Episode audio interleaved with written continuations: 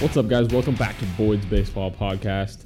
Steven and Matthew back in the booth with you.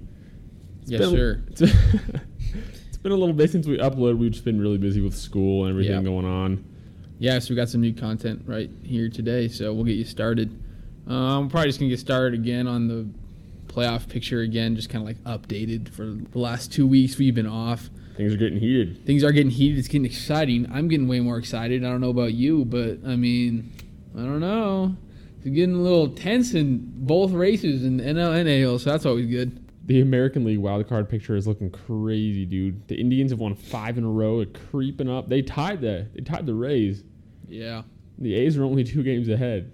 Yeah, it's coming down to the wire though, so two games I feel like a lot bigger than what it looks like. It could. How many how many games are left in the whole season? Probably like seven. Uh, eight, seven, eight, seven, seven. One of the two. About series and a half left. Yeah, and Oakland's on fire, so I don't think anybody's really going to catch them, which is always good because go Oakland. Knock on wood. Got got to go for the underdogs here. Go Hopefully they can Oakland, knock baby. off one of the two powerhouses, which would be sweet. I also like the Twins, so go Twins and A's in the AL. If one of those two goes, then wow, we're chilling. Just because there's no Rockies, might as well cheer for someone else who's an underdog. Yeah, true. Rockies suck. Yeah, the Rockies are not doing good, but in the NL, it's not as exciting anymore. It's The Cubs pretty, are- It's pretty close. The Cubs are they've lost four in a row. That's bad. Cubs are out of this. Cubs are blowing it. They're Even done. Yelich, dude, Yelich has been gone for quite a bit, and the Brewers are eight and two in the last ten games. What is going on there? That's kind of interesting. The Cubs have a tough schedule too because they have to face. The Cardinals I was again. talking to my boy Jake Gracious the other day. Shout out Jake. The Cubs have to face the Cardinals for I think the next like six games.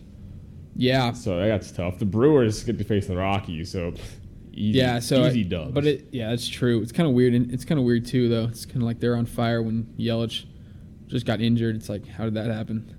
So I'm surprised the Cubs are kind of losing it right now.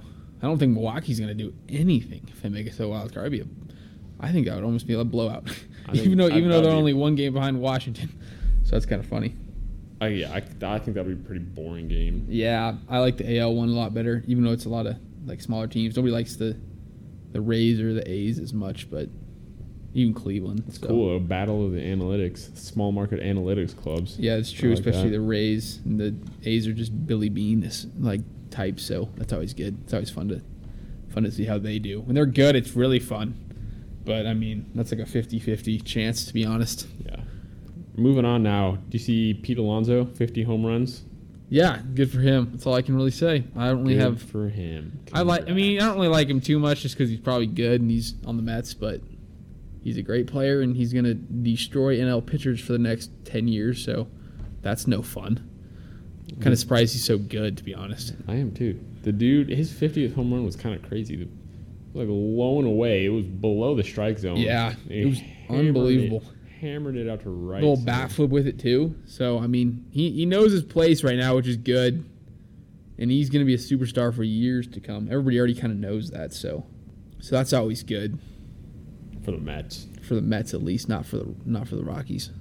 Rockies The Rockies have no. Rockies are not doing good. I've read a couple articles recently that the Rockies are very bad with their front office. Like I've heard, I read one that like Jeff Bridich is pretty arrogant in the clubhouse, or not the clubhouse, and like just like the office and stuff, and whatever he does is kind of like he's never wrong. I think, which I don't know if you've heard about that. You probably haven't because I, haven't. looked that up a couple days ago. Yeah.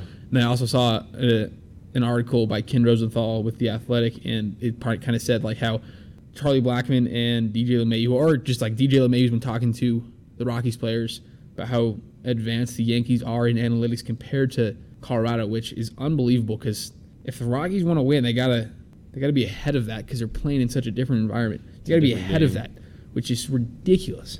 Yeah, the Rockies front office is living in the past. Yeah, they're they're doing better than they were. That's why they made two playoffs. Right. but yeah. If, but if you're if you're not all in on analytics in this day and age, Now, you are yeah. you're falling behind. Which Yeah, you can just clearly tell. the Rockies are. Yeah, I didn't even really understand that until a couple months ago. It's like the good teams are the ones that are huge into analytics. Like Houston, they're they're the biggest analytical team in the entire league, and we'll, we'll get to that later with a couple guys. But it's unbelievable. Like they lead the league in walk. I think no, they lead the league in the lowest strikeout percentage and the highest slugging percent. No, I can't remember exactly, but it's. I think they lead the league in the OPS or close to it, behind the the Twins. So they're one of the best offenses. And it's like you have got to be kidding me. It's not even fair. It's unreal. Yeah, and that's because they're into the analytics. So They know how to pick good players for sure and and develop them. yeah, and there's a reason why they're the top of the league with 101 wins right now. They're- a game in front of the Yankees. Their offense is absolutely loaded. If yeah, they just- turned Michael take a Brantley into a look- god. If you just take a look at their lineup, it's unreal. It's not fair. They know what they're doing, and They they'll be good for so many years. They have three aces. Yeah, that's true. I wish the Rockies were good. Oh well. It's all right. Go it's fun to look at other teams and cheer for them. So go Oakland. Bringing it back to the Cubs, Anthony Rizzo spent a couple days in the leadoff spot. You see that? Yeah, I mean he's been known to be good in the leadoff spot, and then once you look it up, you're like, oh dang. So that that got Matthew I, that got Matthew and I thinking about the best leadoff hitters ever. So backed by uh, popular demand, uh, Colin Hayes exactly. um, he wanted to know like the stats on Anthony Rizzo, and I thought that'd be a great idea. So Anthony Rizzo has the highest weighted runs created plus with 169 since the year 1900. in the leadoff spot, From the leadoff spot with In at the- least 200 yeah, in, the, in their career, and he also has a 1,041 OPS from that spot in his career, which is the highest among everybody with 200 plate appearances, which is nuts. So it's kind of funny because the Cubs can just put him in there and just he can kind of just produce more than you actually think, and you're like, oh, maybe we should just keep doing that. So I mean, it's kind of it's kind of a funny stat. It's not like saying that he's going to produce like that for forever, or if he's got like if he's going to keep that up with Yeah. a thousand plate appearances. Yeah, But two 229 is about half a season, a little less, I guess. yeah, but if they put him up there, obviously every single game he's going to fall a little bit. But it's Yeah. just I think it's really cool how he's just going up He and up steps and up up. to the plate. yeah, he steps up to the plate when he's lead off, and something changes. Behind behind Rizzo, there's Mike Trout, Fernando Tatis, Ronald Acuna. For weighted runs created plus. Mookie Betts has he's ninth all time with at least 200 plate appearances. In with, weighted runs created plus. with a 139 weighted runs created plus, and he has 2,600 plate appearances there. It's a little more consistency there. Matt Carpenter's pretty good. It's it's tough to say Rizzo's the best all time when he only has 229. yeah, but I mean it's kind of. I think you that's just, not the that's just funny to say it. sample size. But Yeah, Matt, that's true. Matt Carpenter has 3,400. Mookie Betts 2,600. George Springer has 2,500. as of what Anthony Rizzo has put together, he is the best. for now He is the best leadoff hitter in the game ever of all time. of all time. What a stud! Especially with his body type, he doesn't look like a leadoff hitter. Hey. That's all right though. They're, they're going to need him to step up too in that playoff race. So hopefully he's all healthy after a little ankle sprain, but I think he'll be good. One thing that we noticed was the Astros player development and how like skilled they are with that basically. And I think it's kind of crazy. Two examples are Justin Verlander, Gerrit Cole. I think I mentioned this earlier with like how they bring, they'll bring in guys that are good and then they'll make them Even better. even better, which is the which is the day and age we're in, which is really cool and very interesting to understand that. It's like the Moneyball kind of part two almost, like with how to find good players, but now it's like make good players because the technology is Yeah, so their good. their analytics department is so so Yeah. advanced. Yeah, and Gerrit Cole's on a roll. Like he's, it's unbelievable how much better he is. He, reached 300 strikeouts this year. Like I don't even think he reached like 210. Yeah, he was he used to be a solid pitcher. Yeah, well, he used to be good. He used to be, I think, he used to be a little overrated. But his highest amount of strikeouts in a year was 202 in 2015. But he also had 208 innings, so that's less than a strikeout per inning. And you're like, what? How does that make sense? He strikes out literally everybody now because now his strikeout percentage is 39.1 percent for a starting pitcher. And he's this year he struck out 302 in 200 innings. He struck out 100 more batters in less innings than he did in 2015. That's just insane. That's that's all you need to know right there. And it started immediately once he got to Once he Houston. got to Houston. Yeah, because in 2017, the year, the one year before, the one year in Pittsburgh before he got, His, before la- he, his uh, last year in Pittsburgh. yeah, last year in Pittsburgh before he went to Houston, he had 196 strikeouts with 203 innings. So again, less than Pretty strikeout per inning. fairly consistent with his 2015 numbers. Yeah. And then all of a sudden in 2018, a jump to 276 strikeouts in 200.1 innings. So he added 80 strikeouts in less innings again. And then this series just continued on top of that. But I think, He's been relying very heavily on his improved four seamer. yeah, I think that's what the day and age is going to. That's what that's what the Astros are working on. They they develop a pitcher with a, a four seam and curveball or slider combo. Yeah, and they just get their spin rate way high, and then obviously, obviously, it's going to be more effective that way. Because in 2017, his spin rate was 2,164 RPMs on the fastball. on the four seam fastball, and then in 2018, it moved up about 200 to 2,379, and this year it moved up almost another Again. 200 to 2527. So whatever they're doing is they're doing it right, and then obviously, his fastball has obvi- has always been top notch, like in velo. He's He- always he's been up there. had the heat. But I think this year he's averaged one of the highest in his entire career for average at 97.1 miles per hour on the four seam, which is unbelievable. especially with that spin rate. Yeah, he's 29, so he's probably in his, he's he's in the prime of his like pitching career. He's his fastball ranks in the 90, 96th percentile for fastball velocity and 95th for spin.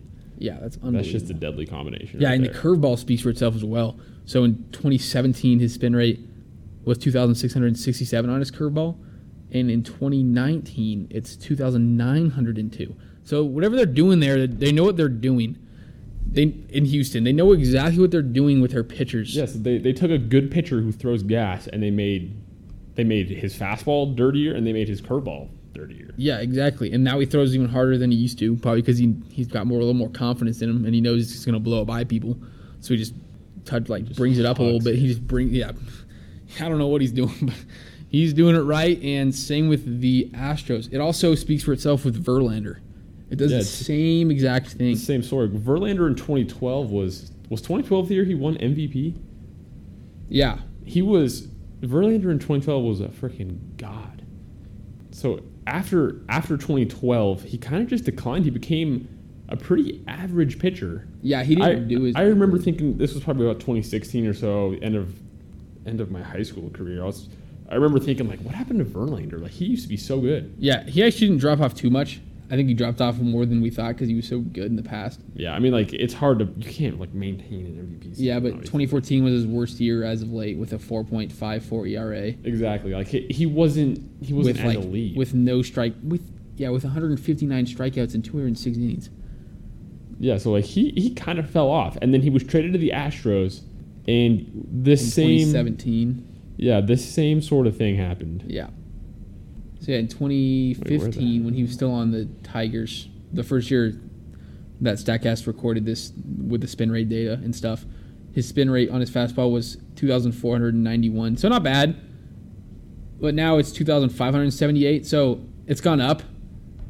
It's definitely gone up over 100, especially for how old he is. He's how old is he? 36. So I mean, he's improved it by 100 or two when he's in the mid 30s. So good for him. And that's another thing that Astros are good at. Speaks to the Astros player Yeah. development. It's unreal.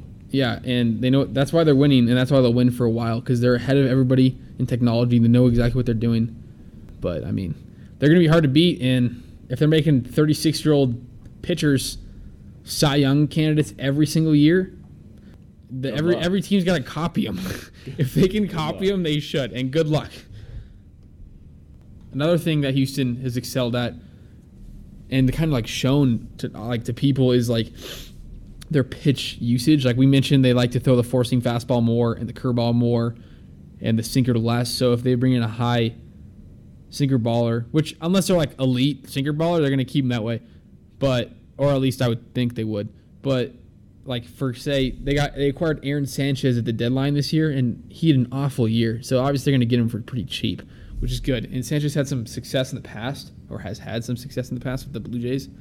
And once they brought him they brought him to Houston right away. They stopped. They stopped using his sinker, and they started using his four seamer. And it's kind of funny because in the month before he got traded, he used his sinker forty point nine four percent of the time. When they traded him, he used it ten point five one percent of the time. But I think he's he's injured right now, so obviously he can't. He's not really doing anything, and he's had Yeah. some success. Like his first start was like seven no hit innings, so it's like okay, they're on to something. Yeah. It's like, and uh, I think it's because of that increase in four seam fastball and the decrease in the sinker and also the increase in the curveball because in July his curveball he used it 20.68% of the time and in August when he was healthy he used it 28.34% of the time, the highest of any month this year.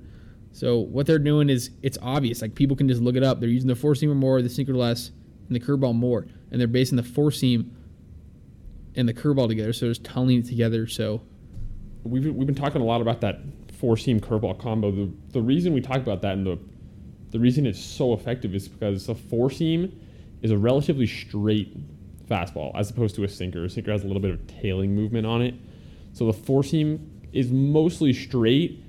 And if you pair that with a good curveball, it looks like they're coming from the same plane. yeah, So if you threw a four seam fastball up in the zone, and let gonna- it yeah and then match that with a curveball, the curveball's going to look like it's that four seam fastball coming high, and then it's going to drop off the table. So it's just a deadly combination. yeah. So you could pair that fastball up with the curveball in the zone or the like low fastball with the curveball in the dirt.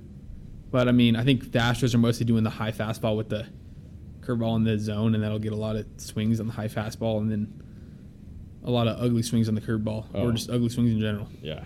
So they, they know what they're doing, and you cannot give them credit enough. I don't know. I think a lot of younger, like college, I think colleges and minor league teams and whatnot should start, even and other pro teams should start copying the Astros. Mainly just the other pro teams, because like a lot of teams are pretty far behind, and uh, there's quite a bit. Yeah, the Rockies are. There's there usually the teams that are far behind are the lower level teams. So They're typically the analytics deniers, yeah, or the, so the skeptics at least. Yeah, so they'll they'll be the ones that aren't as good, but the guys who are accepting it and they know how to use it, they're going to be the ones excelling for years to come, and, they it's actu- quite obvious. They actually implement their findings. Yes, and I think a lot of colleges should kind of follow that and see what the Astros are even doing, and just try to develop their their college athletes that way, and then they'll have a, I think they'll have a better chance of succeeding. Thanks for joining us again on another episode of Boyd's Baseball Podcast. We'll keep you guys updated on Twitter about any upcoming podcasts and any articles written by Matthew Boyd on boydsbaseball.com. Sweet. Thank you. Have a good night. Peace.